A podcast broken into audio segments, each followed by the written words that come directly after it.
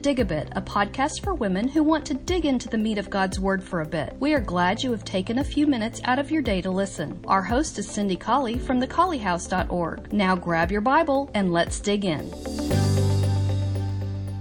Hi there. I want to do one more dig a bit from 1 Corinthians 15. As you can tell, I'm awed by the glory of this chapter.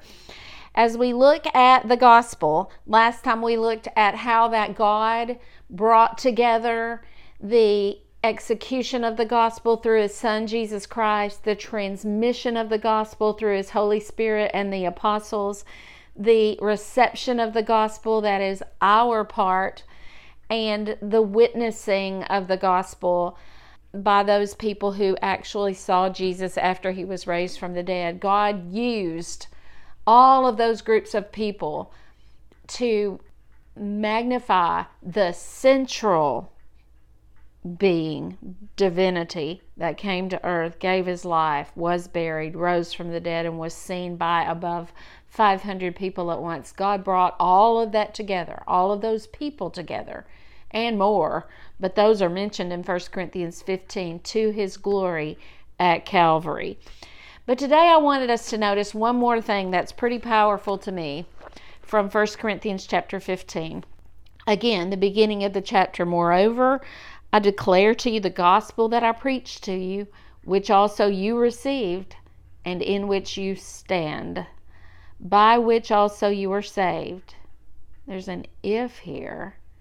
If you keep in memory what I preached to you unless you have believed in vain. I really want us to notice that if and that unless in that verse. We are saved by the gospel if we keep in memory what was preached. We got to remember what was preached unless you have believed in vain. Do you realize that it takes more than belief in the gospel in Jesus Christ for us to be saved? He says here we can be saved if we didn't believe in vain. There are people who believe the gospel who have believed in vain. Oh, but Cindy Colley, believe in the Lord Jesus Christ and you'll be saved in your house. Well, that's from Acts 16. That's from the story of the Philippian jailer. That's when he got up and went out at midnight at the risk of his life in order to do a work that was going to bring him salvation. Not all by itself, not without grace. But the fact that he could be baptized in the middle of the night was an exhibition of the grace. It was grace that allowed him to have his sins washed away. So I want you to notice verse 2 again by which also you were saved, unless you believed in vain. You mean, Cindy Colley, people can believe the gospel and still not be saved? Well, this verse says you can believe, and that belief can be in vain. Well, what else does it take? Well, we go on and read about the witnesses of the, of the gospel, but then we read in verse 10 But by the grace of God, wow, there is grace of God. That's Paul talking. By the grace of God, I am what I am. It's grace that saves us. And his grace, which was bestowed upon me, was not in vain. Wait a minute. So you just said belief can be in vain? And now you're saying grace can be in vain? Is there something else that saves us besides belief and grace? Let's go ahead and read the rest of the verse. But by the grace of God, I am what I am, and his grace which was bestowed on me was not in vain, but I labored more abundantly than they all. Yet not I, but the grace of God which was with me. What is labor? It's work. We have to believe, and we can believe and it still be in vain. We have to accept that marvelous grace of God But it says that grace which was bestowed on me could have been in vain. But I labored more abundantly than they all. Yet not I, but the grace of God which was what makes us work, what allows us to work is grace. I'm telling you, this passage is pretty amazing.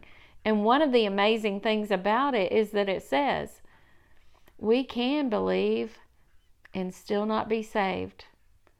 God can extend His grace, and yet we still are not saved.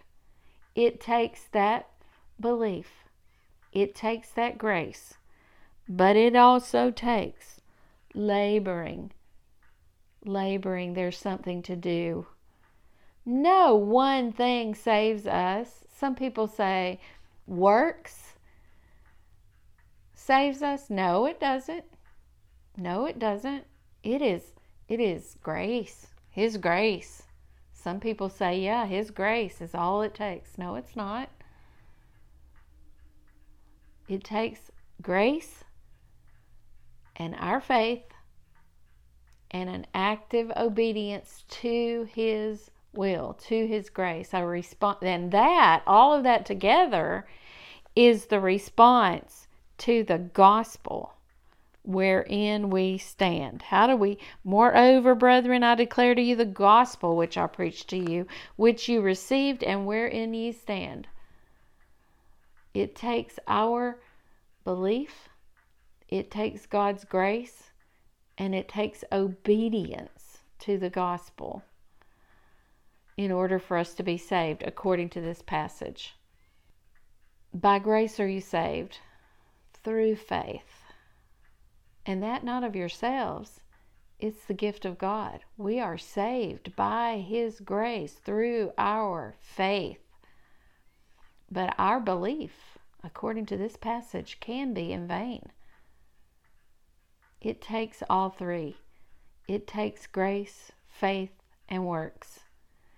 And none of that avails. Of course, our faith and our works doesn't avail without the grace that was given to us through the blood of Jesus Christ at the cross. That's the gospel, his death, burial, and resurrection. But we must obey the gospel. I love that from so many passages, and I won't take the time to go to all those today, but it's very clearly taught in 1 Corinthians chapter 15, a text that we don't usually go to when we are saying it takes grace, faith, and works. But it is really there in 1 Corinthians 15. I hope you have a great day.